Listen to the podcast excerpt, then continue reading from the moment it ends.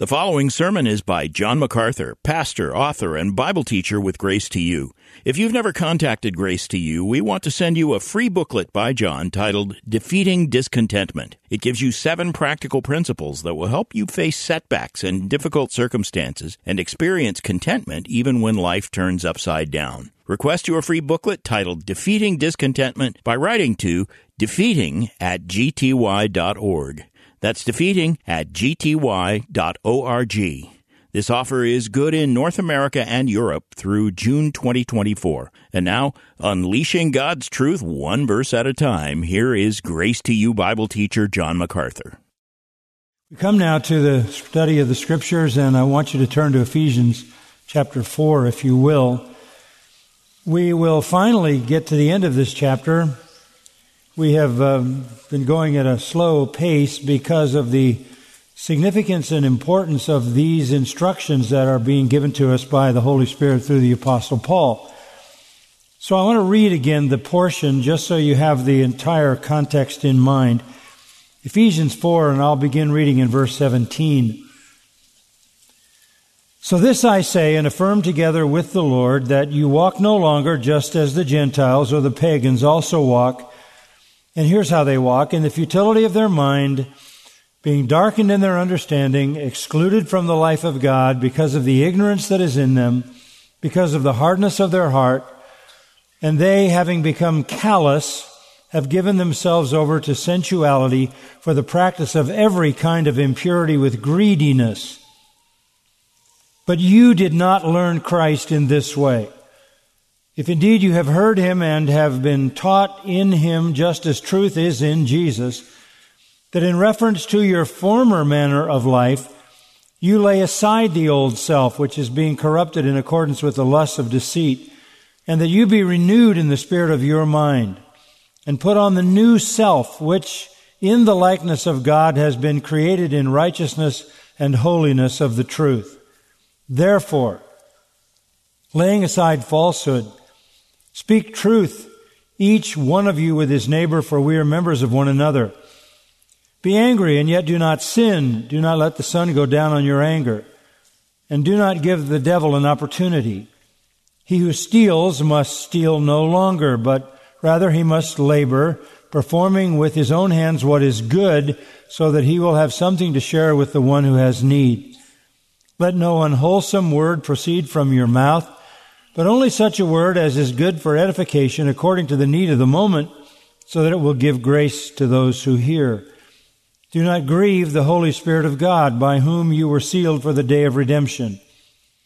Let all bitterness and wrath and anger and clamor and slander be put away from you, along with all malice. Be kind to one another, tender hearted, forgiving each other, just as God in Christ also has forgiven you. There seems to be a lot of confusion in the world today, and certainly in our culture, about what a true Christian is. We struggle with the reality of that fact because we were wish we, we wish it were clearer who the Christians were, so people claiming to, Christ, to be Christians didn't do so much damage to our reputation. The range of Christianity extends all the way from the true believers on the one hand to the false teachers who claim the name Christian, but who really are the agents of the devil and everything in between. You might say somehow God uh, missed uh, missed the target in developing Christianity and developing His kingdom in the world because it is so very difficult to tell true Christians from false Christians. I, I just want to encourage you to, to let you know that God knows the difference. The challenge is not before him, it's before us and before the watching world.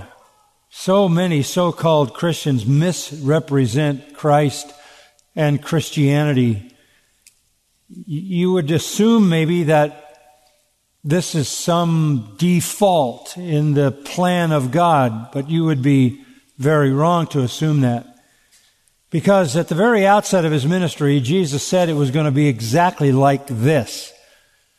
Jesus said, There are going to be many people who say to me in the end when they come to the judgment, Lord, Lord, we did uh, this in your name and that in your name, And I will say to them, Depart from me, I never knew you, you workers of iniquity. And for them, the entrance to hell will be from what they assume is the gate to heaven. So Jesus in the Sermon on the Mount, which is the first sermon you run into in the New Testament, the book of Matthew, said there are going to be false Christians who are not even going to realize their, their false Christianity until they face the judgment. And then in the 13th chapter of Matthew, Jesus gave a number of parables that explained the character of, of the kingdom of God in this age between his comings or the character of the church. Um, the visible church, and he said it's going to be a mixture. It's going to be wheat, that's the genuine believers, and tares, that's the false believers. And you're not going to be able to tell them apart, and we're going to have to wait till the harvest, and the Lord will do the separating. He said the kingdom is going to be like a, a dragnet thrown into the sea that's uh, dragged along the bottom, and it comes out with some things that you want and a whole lot of debris that's just lying on the bottom. And the kingdom is going to be like that. There are also going to be some people who hear the, the word and show some uh, external interest in the word, but they never have any root, they never have any fruit, and they wither and die. So our Lord was instructing his disciples and all of us from the very outset that it was going to be very difficult to sort out the true Christians from the false ones. And that then begs the question, how do you do that? If it's that difficult? And the answer was given by our Lord in the context of Matthew 7. Listen to what our Lord said. Here's the definitive answer. Verse 17 of Matthew 7. So every good tree bears good fruit, but the bad tree bears bad fruit. That's a pretty obvious analogy. A good tree cannot produce bad fruit, nor can a bad tree produce good fruit. So then you will know them by their fruits. There it is. How do you tell a true Christian from a false Christian? by the fruit of their life. And then he goes on into that section. Many will say to me, Lord, Lord. And he will say to them, I never knew you. Not everyone who says, Lord, Lord, he says, will enter the kingdom of heaven. But he who does the will of my Father who is in heaven will enter. It's not what you say, it's not what you claim, it's what you do. It's the fruit. At the end of the Sermon on the Mount, he said there were two people who built houses, one built on sand, one built on, on rock. The flood came and the house on sand was destroyed. The house on sand looked good on the outside, but it was not built on a foundation of obedience, of doing the will of God. James picks up this same reality and writes in James 122, but prove yourselves doers of the word and not merely hearers who delude themselves. You can't audit Christianity. You can't audit the Bible. You have to prove yourselves doers of the word, not just those who listen. In fact, James goes on in verse 26 to say, if anyone thinks himself to be religious in the true sense, and yet does not bridle his tongue, he deceives his own heart. This man's religion is worthless. So you may claim to be a Christian, but what comes out of your mouth will give evidence of whether or not you are. And then in chapter 2, the famous words of James in verse 17 faith without works is dead, being by itself. You can't have a legitimate, quote unquote, Christian faith that doesn't show up in your life. Because if any man is in Christ, he's a new creation. Old things are gone and new things have come. Now, this gets us back to Ephesians, and take a look at chapter 2 again. This is kind of a launch point for us. In verse 8, familiar verses, For by grace you have been saved through faith, and that not of yourselves, it is the gift of God, not as a result of works, so that no one may boast. For we are his workmanship, created in Christ Jesus for good works, which God beforehand prepared so that we would walk in them. So there you have the connection back to what Jesus said in Matthew 7. We have been chosen for transformation. By grace you have been saved and you have become His workmanship. That is, God has recreated you. You have been born again unto good works. You are now a good tree producing good fruit. Paul in Romans 6 says you were a slave of sin, now you're a slave of righteousness. So how do you tell a true believer? Not by a profession, but by the production of spiritual fruit. It could be attitude fruit, love, joy, peace, gentleness, goodness, faith, meekness, self-control, fruit of the Spirit. And the result of that controlling attitude fruit of the Spirit is the action fruit of righteous conduct. That's how you know a Christian, not by what they claim, but by how they live. And that is the essence of chapter 4. Paul is telling us here that when you came to Christ, when you were saved by grace, you were saved unto good works, and he refers to it as having learned Christ back in verse 20. So you have learned Christ. And in other words, you have, you have really learned. You haven't just been taught, you have learned. You have literally taken on Christ. You have heard him. You have been taught in him. The truth is in Jesus. As a result of that, verse 24 says, God has recreated you in righteousness and holiness of the truth. You are a new person. That newness manifests itself for what it really is, and that is the life of God in the soul of man. Now, since this is the transformation, it immediately begs the issue of what should we see in the life of a transformed person?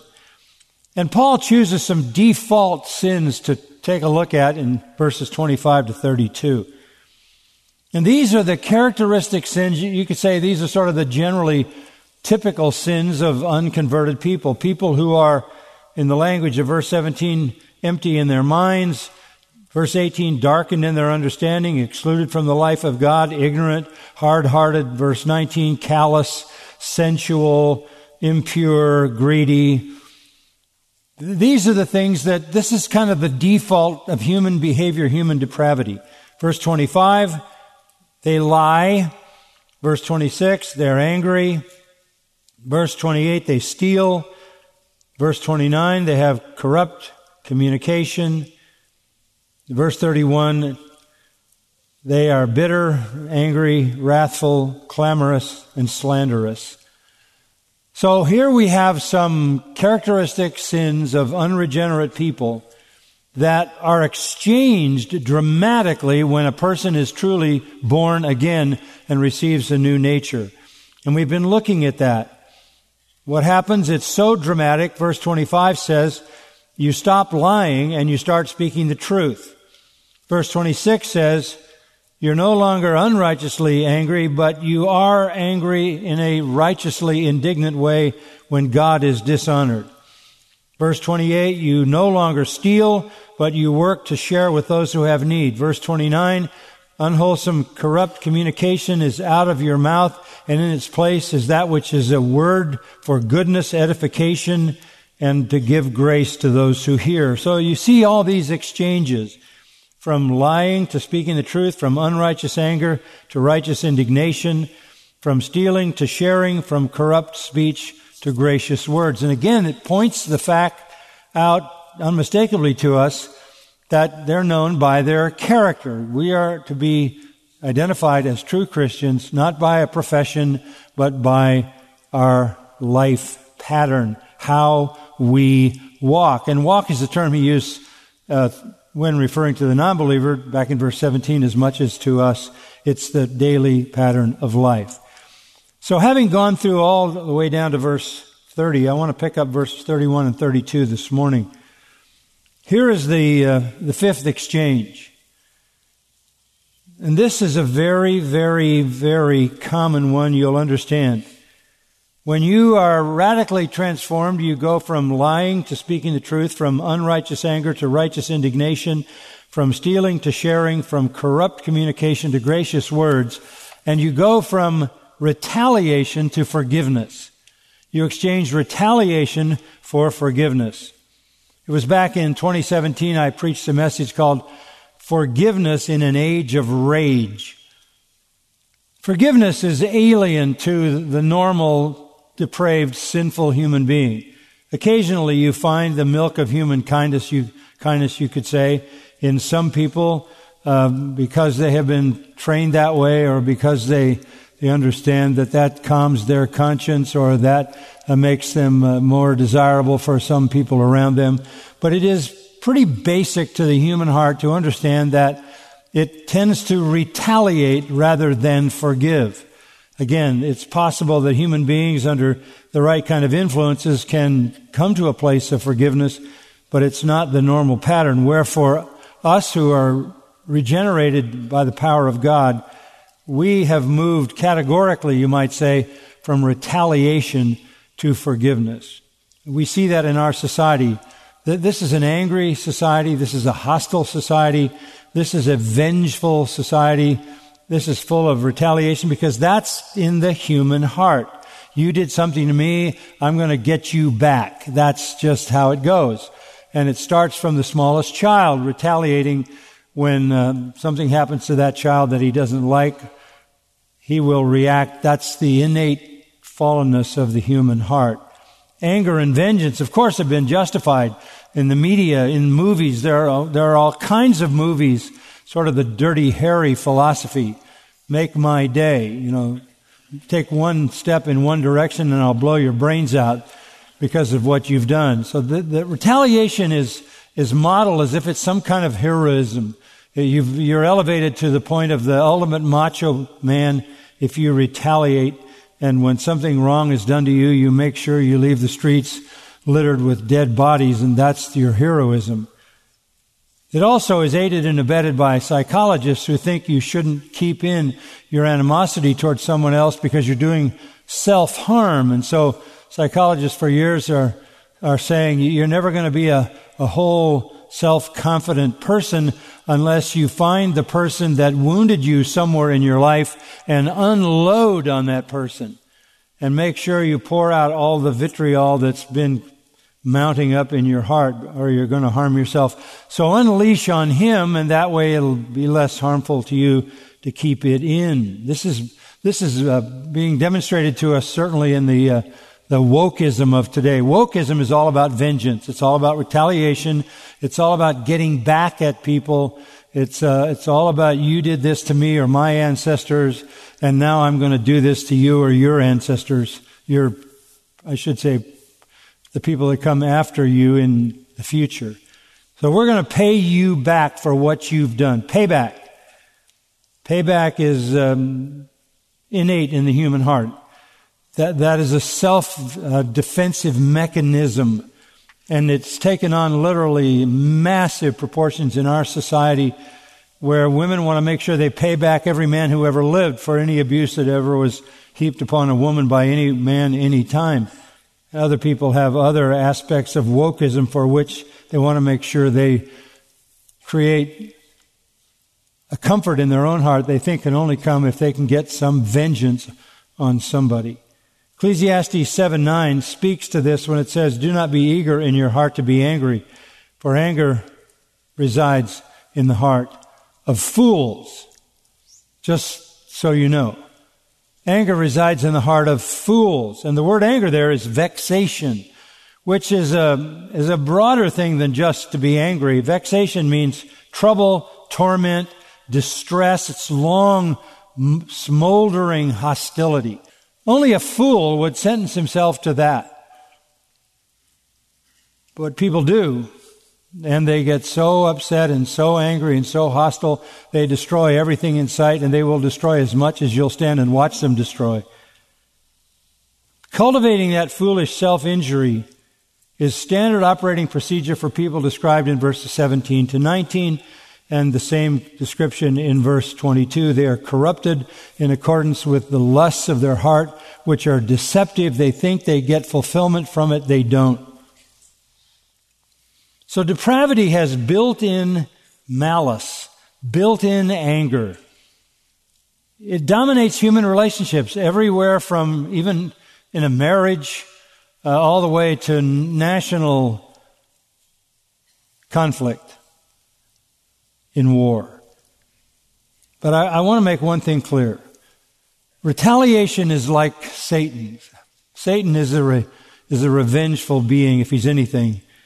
He was thrown out of heaven along with his hosts. He's been angry with God ever since.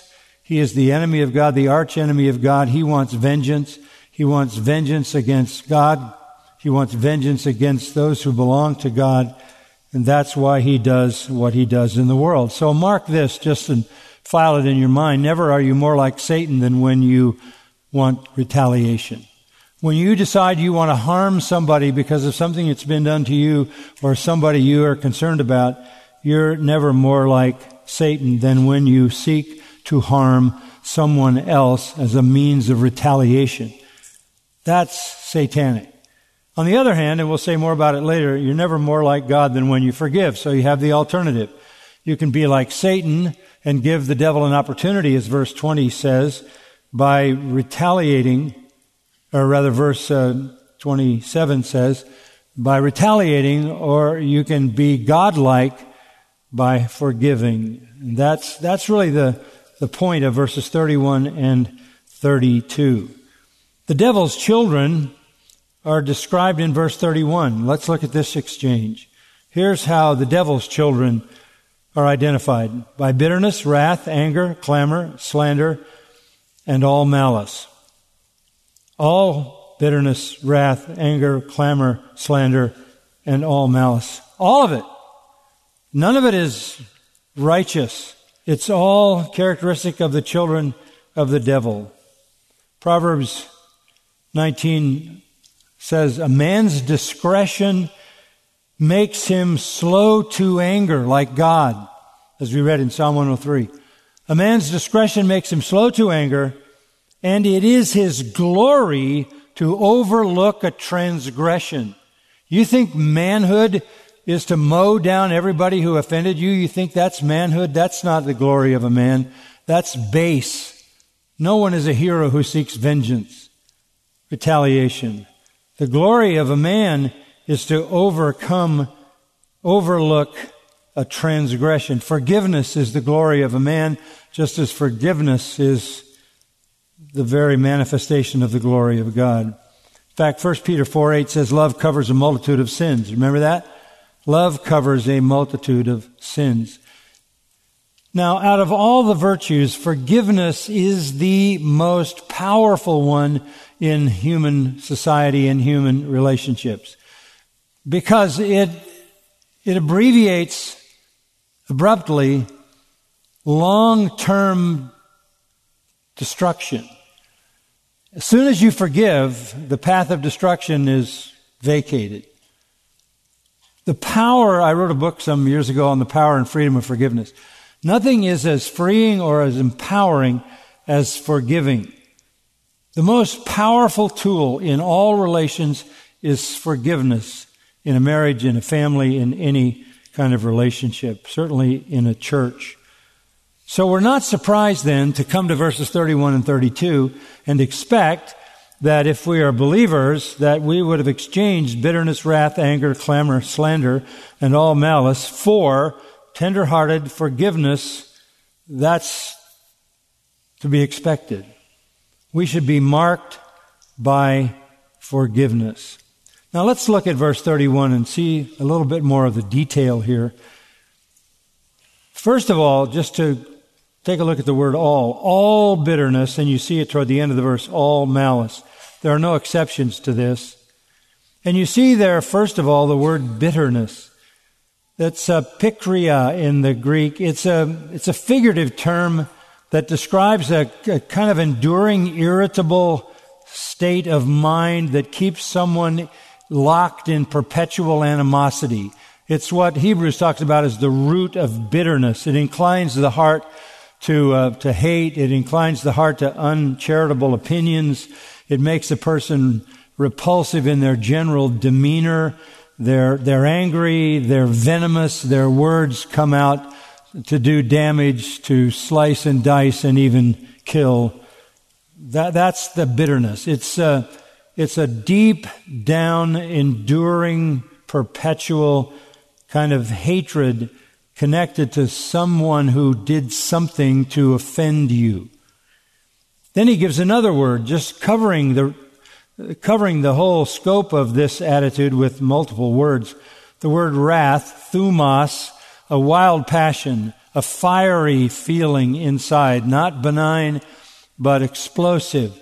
And then he uses the word anger, which in the Greek is orge, smoldering hate. So these words overlap somewhat. Every possible term to describe someone who has a perpetual animosity, a repulsive general demeanor, who spews venom on someone else, who has uh, not only deep bitterness, but a raging passion against someone, and whose hate smolders inside. Then when you come to the next two words, you move outside. Following the word anger is clamor. That's krauge in Greek, and it means to shout. To shout out loud. This is where you voice your hatred, you voice your animosity, you spew out the venom of hostility toward those who, who have offended you. That's a, it's used in the Gospels for any kind of a verbal outcry, such as in Matthew 25. So this is where the bitterness and the anger and the rage come out, and they come out in this animated vocalization of hatred. And then the next word is slander. That's a Greek word blasphemeo. Blaspheme. To slander is to blaspheme. It means to revile with contempt, to, to curse. This is the enduring manifestation of all that inner anger and hatred and revenge, bent on getting vengeance for an offense. And it comes out in reviling, blasphemous curses pronounced on people. This is ugly. But this is a default position for unregenerate people. And where you see that, you know what kind of person you're dealing with. They may try to claim to be a Christian, but this is the kind of behavior that makes them like Satan and not like God. And just to sweep everything away, he says, put it away, get rid of all of this, and in fact, while you're at it, get rid of all malice. All malice. The word malice is kakia in the Greek, and it's a, it's a generic term. It means badness or bad heartedness. This is the vice behind all the other the other nouns that are used here. This is what is at the bottom of it. You're just, you're just bad at a deep level. In fact, uh, this would be where the vernacular, you're bad to the bone would come into play with the word kakia. It's a, it's a very generic word. A bad-hearted person, and we know that every unregenerate person is a bad-hearted person because Jeremiah 17:9 says the heart of man is deceitfully wicked. It's desperate and deceitfully wicked. So bad hearted people are bent toward bitterness, wrath, anger, clamor, and slander. So they come out um, tortured on the inside by their hatred and hostility, and it explodes on the outside. That's what you see in all of this cultural um, action that's going on, whether it's the riots and burning things or whether it's crime being committed. There's a, something in the human heart it's bigger than just wanting to steal. It's bigger than wanting to find the next meal. There is a deep seated tendency in every human being, badness that is so profound and so far reaching that people feel like they have to do bad to fulfill their strongest impulses. Those are the natural vices, you can say, of the children of the devil. Those who are content to live like that are reflecting their father, the devil. So you don't really want to join them. You don't want to excuse them. You don't want to justify them for that. That would be to accommodate the deeds of Satan. They're under his power. Back in chapter 2, you remember the first few verses. And you were dead in your tra- trespasses and sins. This is all unbelievers. In which you formerly walked according to the course of this world, according to the prince of the power of the air, the Spirit now working in the sons of disobedience. There is a Spirit working in the sons of disobedience, and it's, it's Satan and his demonic forces connecting with the fallen nature of unregenerate people. And the combination of the, the wicked heart, the lust of the flesh, the lust of the eyes, and the pride of life, and the agency of Satan makes these kinds of people behave in the way that verse 31 describes them. The price for that kind of behavior is very high, by the way. uh, extremely high. If, if you want to be a bitter person, an angry person, a hostile person, a person seeking revenge, um, you're imprisoning yourself in the chains of your own making. You are keeping the pain alive so that you're compounding your suffering. And the more you rehearse it to yourself, the more you compound it and the un- more unhappy you become. It's like picking at an open sore. It can never heal. You're perpetuating bad feelings which tear you down. You're growing into a malignant, nonstop kind of bitterness. And that metastasizes eventually into revenge. And uh, it might be one thing to have that all developing in you, but when you can find a whole lot of other people who want the same revenge, then you are more than justified enough to do whatever you think you need to do to retaliate. We don't act like that. Christians don't do that. We forgive. To forgive is very different. The Bible describes forgiveness with some very interesting metaphors. To forgive is to set a prisoner free. To forgive is to write across a debt nothing owed. To forgive is to declare not guilty. To forgive is to shoot an arrow so far it is never found. To forgive is to take out the smelly garbage so the house is left clean and sweet. To forgive is to loose the anchor and set the ship free to sail. To forgive is to grant a full pardon. To forgive is to sandblast graffiti so it can never be seen again. To forgive is to smash a clay pot into bits that can never be reassembled.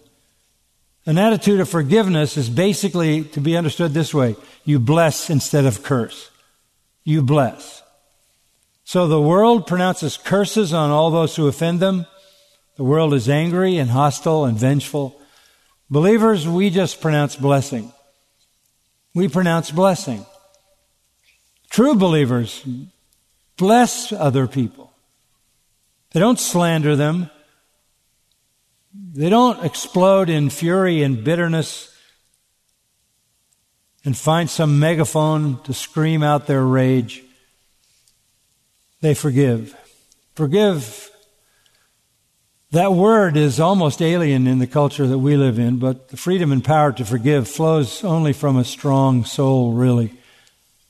It takes a strong soul, a secure soul, a selfless soul who rises above the trivial impulse of resentment, which will steal joy and steal peace and make your life miserable. Now, just to be sure you understand this, that's not how we live. True Christians don't behave like that. We are described in verse 32. Be kind to one another, tenderhearted, forgiving each other, just as God in Christ also has forgiven you. We will do this and we must do this. That's that combination again. We will because we're new creations, but we must. Yes, we will. It's the new default position of a transformed heart to be a forgiving person. And we need to make sure that we cultivate that consistently. But let me just give you nine reasons to forgive. Now that you're into category two, verse 32, those of us who know the Lord, what should motivate us to forgive? We have some biblical motivation and it's powerful motivation. So let me just give these to you. I'll run down them very rapidly.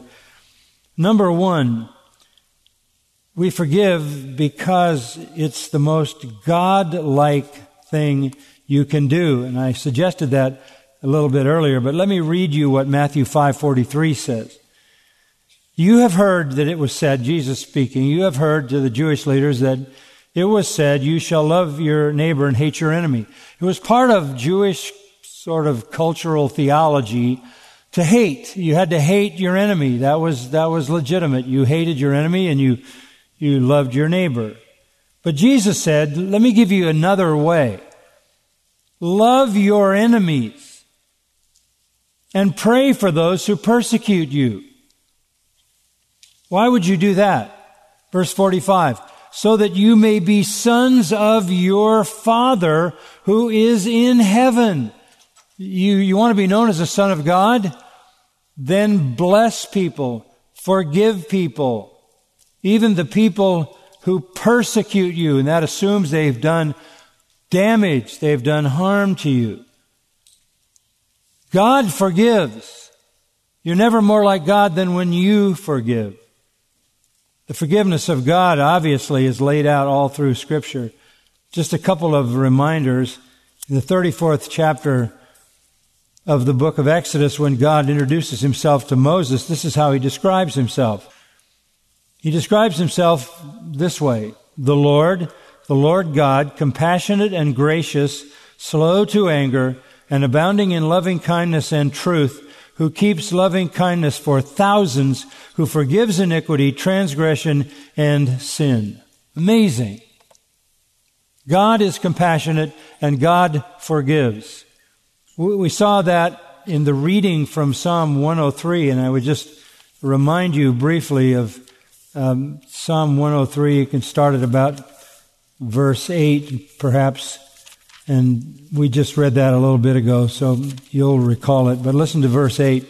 The Lord is compassionate and gracious, slow to anger, abounding in loving kindness. That's an echo of Exodus 34. He will not always strive with us. He will, nor will he keep his anger forever. He has not dealt with us according to our sins, nor rewarded us according to our iniquities. For as high as the heaven is above the earth, so great is his loving kindness toward those who fear him.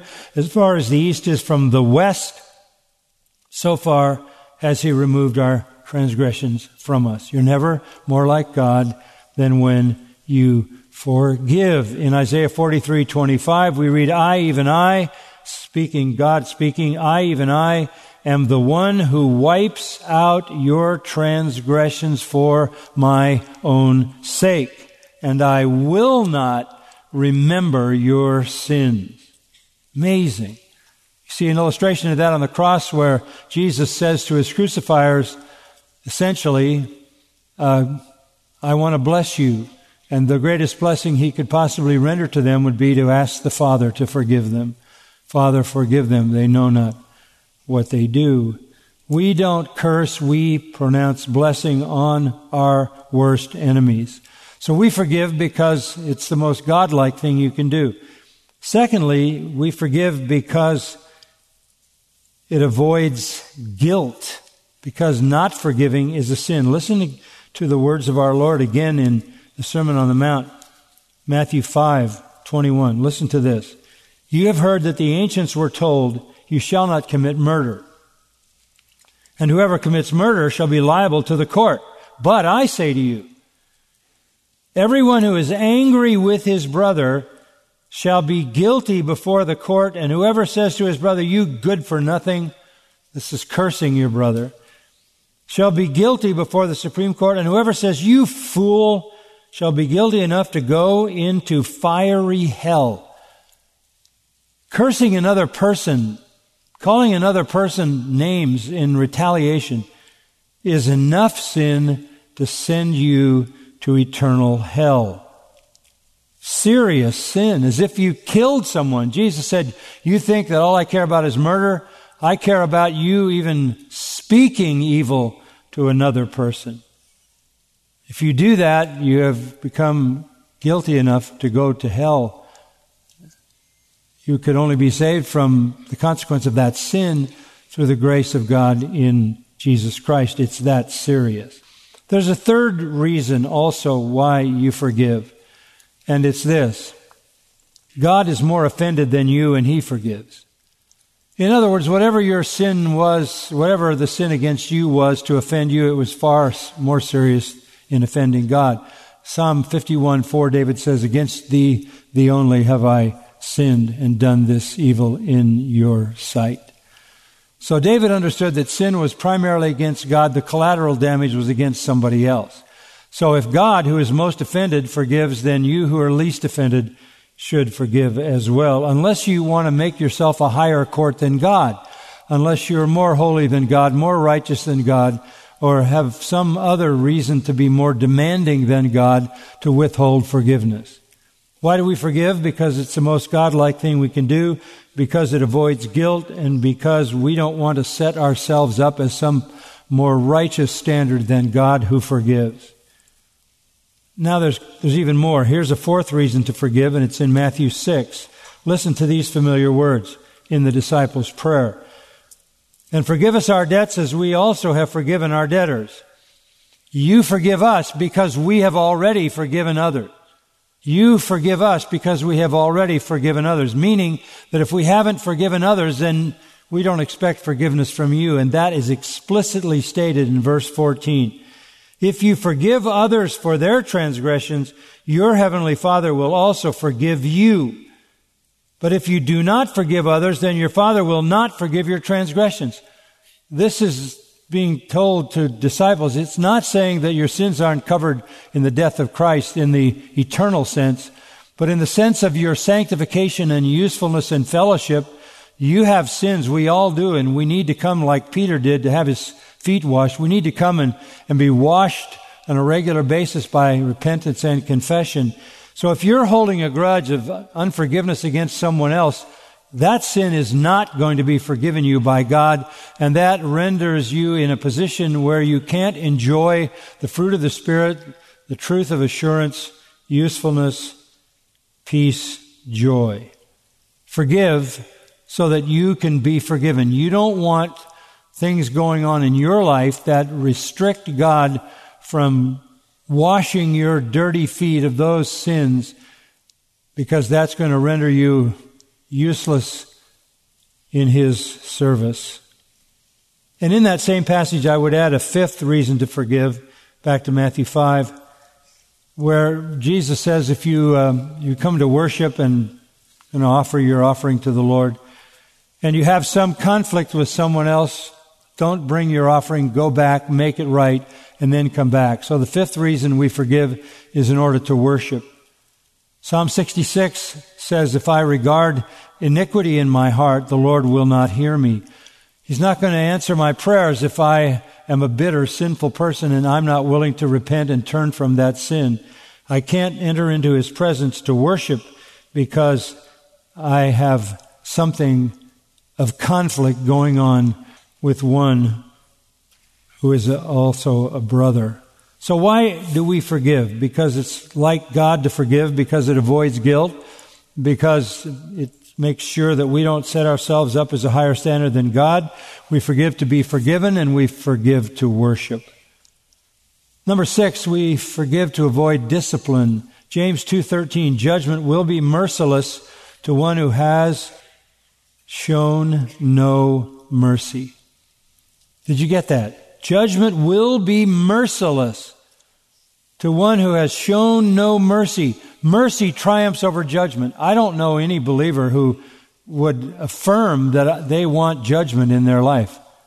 You, you wouldn't want that. You wouldn't want divine discipline in your life. It can get pretty serious. There are occasions where the Lord even takes the life of a believer because of the sin. You don't want God's discipline. You, you want to avoid that. So the way to avoid the discipline of God is for mercy to triumph over judgment. That means you should be a merciful person and that mercy shows up in constantly overlooking transgressions and sins, offering forgiveness, showing mercy. Number seven, this is a very important one. We forgive because of what James 1 says. Count it all joy when you fall into various trials because trials have a perfecting work. Think of it this way every offense against you was a trial for the purpose of your spiritual perfection. It is the trials that perfect you. This is Paul in 2 Corinthians 12. He prays three times for the trial to be removed. The Lord says no. And Paul finally says, I, I now understand that when I am weak, he is strong. I, I accept all these things that are coming at me. And they were severe trials. People were doing deadly damage to his ministry, to his person, and to his church in Corinth. And he realized that these were the trials that humbled him, and these were the trials that sanctified him. And when he was weak, he was strong. So understand that all the offenses against you are the trials that perfect you. Peter puts it this way, 1 Peter 5:10, after you've suffered a while the Lord make you perfect. Spiritual maturity, spiritual perfection requires trials, and some of the toughest trials are the trials of those who persecute, reject and show sinful harm somehow to you. Embrace it as a trial the Lord will use to make you humble and strong. Number eight, we forgive to avoid irreverence. What do I mean by that? Well, the most irreverent thing a person could be, could do, the most irreverent thing any human could do would be to equate himself with God. You don't want to do that. But that's, that's what you do if you cultivate vengeance and revenge. Listen to Romans chapter 12, verse 14. Bless those who persecute you, bless and do not curse. So there's the very simple principle. That's the essence of forgiveness. You bless, you don't curse. Bless those who persecute you, bless and do not curse. Verse 17. Never pay back evil for evil to anyone. Never. Never. Verse 19. Never take your own revenge, beloved, but leave room for the wrath of God, for it is written, Vengeance is mine, I will repay, says the Lord. That's why I say you, you, you forgive in order to avoid irreverence. Really, how irreverent could you possibly be if you tried to usurp the role of God? God is the one who will avenge. God is the one who possesses the authority and the knowledge, the omniscience to bring about a just revenge. You don't do that. You don't set yourself up as God bringing revenge on people. But rather, verse 20, if your enemy's hungry, feed him. If he's thirsty, give him a drink for in so doing you will heap burning coals on his head. An expression to say you'll make him embarrassed, you'll make him feel guilty for mistreating you if you return his mistreatment with loving forgiveness. And now let's go back to Ephesians chapter 4 for the final in this little list of nine, this quick list. So for all these reasons, we forgive because it's most like God. It avoids guilt. It makes sure that the one who is most forgiven, most offended, God forgives, and we also who are far less should forgive. We forgive to be forgiven. We forgive to worship. We forgive to avoid discipline. We forgive to grow in grace. We forgive to avoid the irreverence of taking God's place. Finally, we forgive, and here's the big one, because we have been forgiven. We forgive because we've been forgiven, and that's verse 32. Be kind to one another. Benevolence. Tender-hearted, meaning compassionate. Kind and tender-hearted. And how does that manifest itself? Forgiving each other. Charizomai, to, to, to literally show grace. The word grace is bound up in that verb. Freely forgiving by grace. Not, not that they earned it. It's a grace act. And why do we do it? Just as God in Christ has forgiven you. That then begs the question, how has God forgiven us? Well, that's the whole story of the gospel, right? He forgives us when we don't deserve it. He forgives us when we can't earn it. He forgives us when we could never pay reparations that would satisfy Him.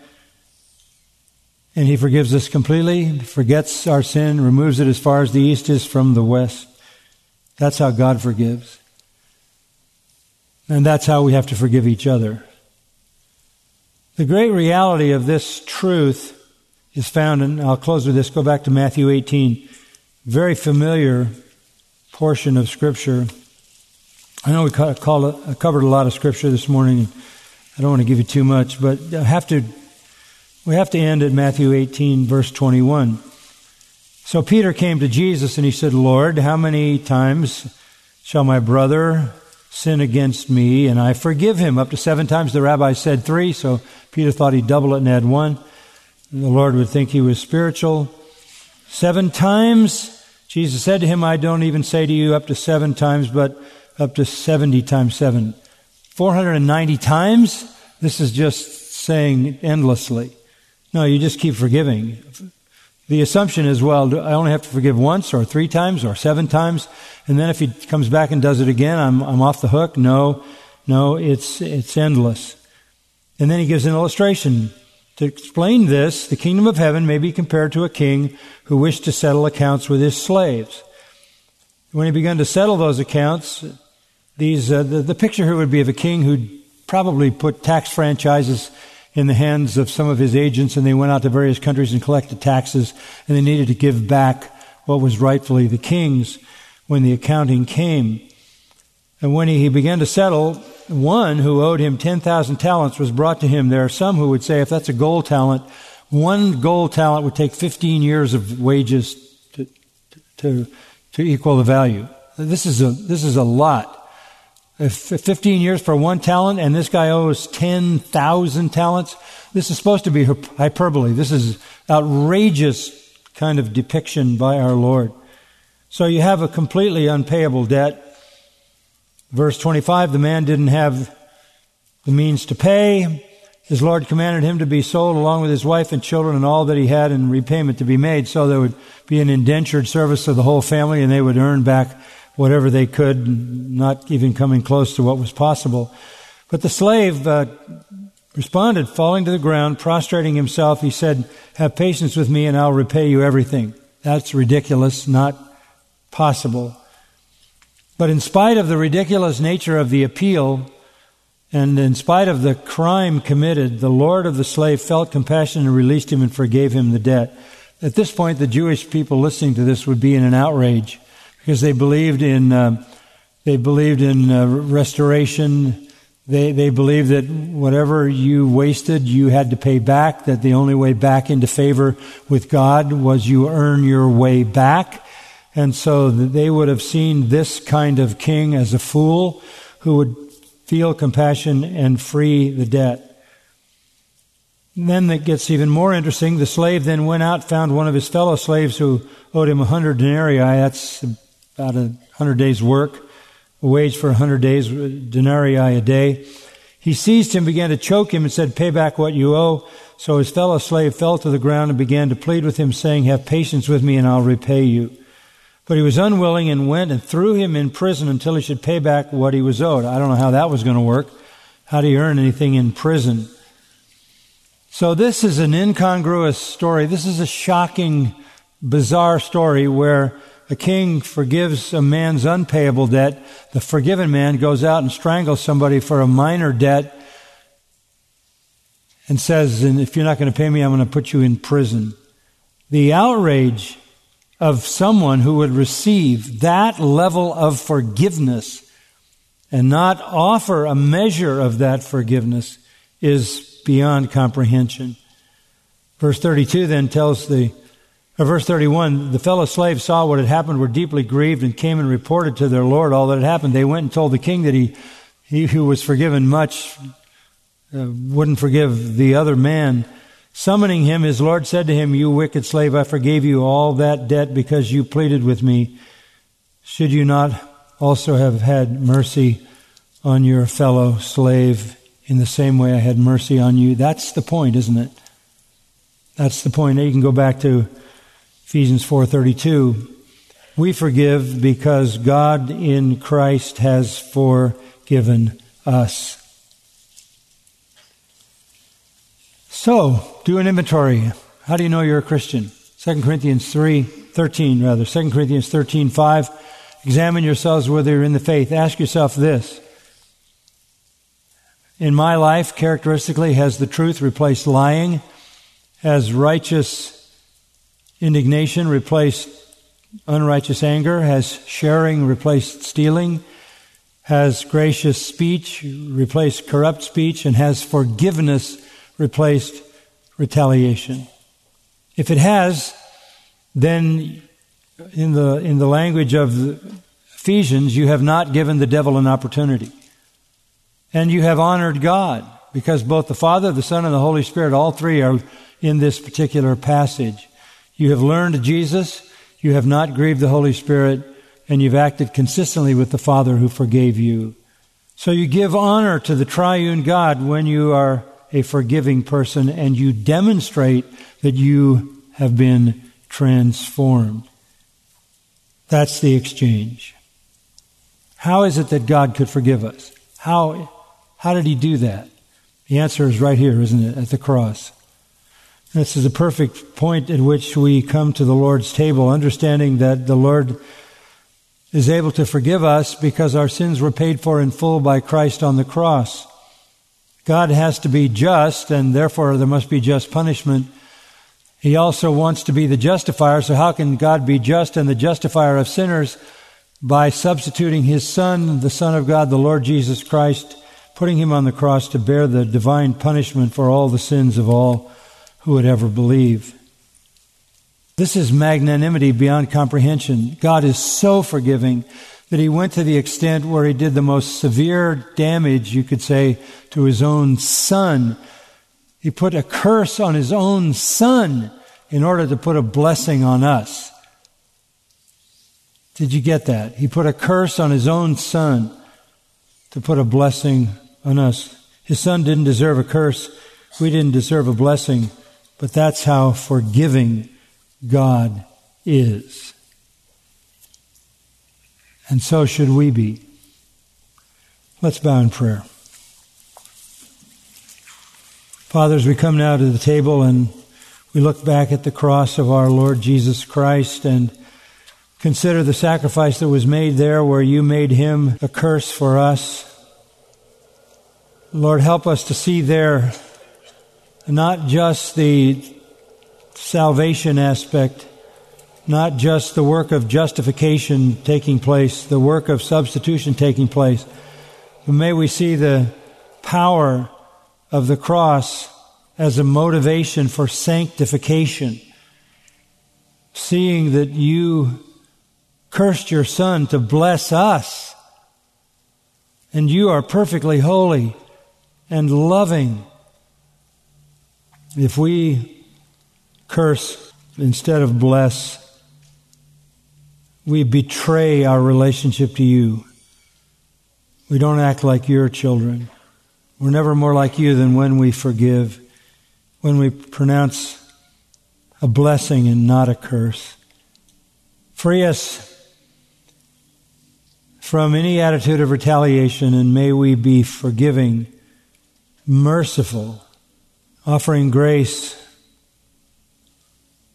being a blessing to all even those who persecute us. You've been listening to John MacArthur, Bible teacher with Grace to You. For free access to all of John's lessons and a listing of study Bibles and books available for sale, visit Grace to You's website at gty.org. John MacArthur and Grace to You reserve all copyright protection under applicable law. Our copyright policy is available at gty.org and it includes instructions for and limitations on duplicating this digital file.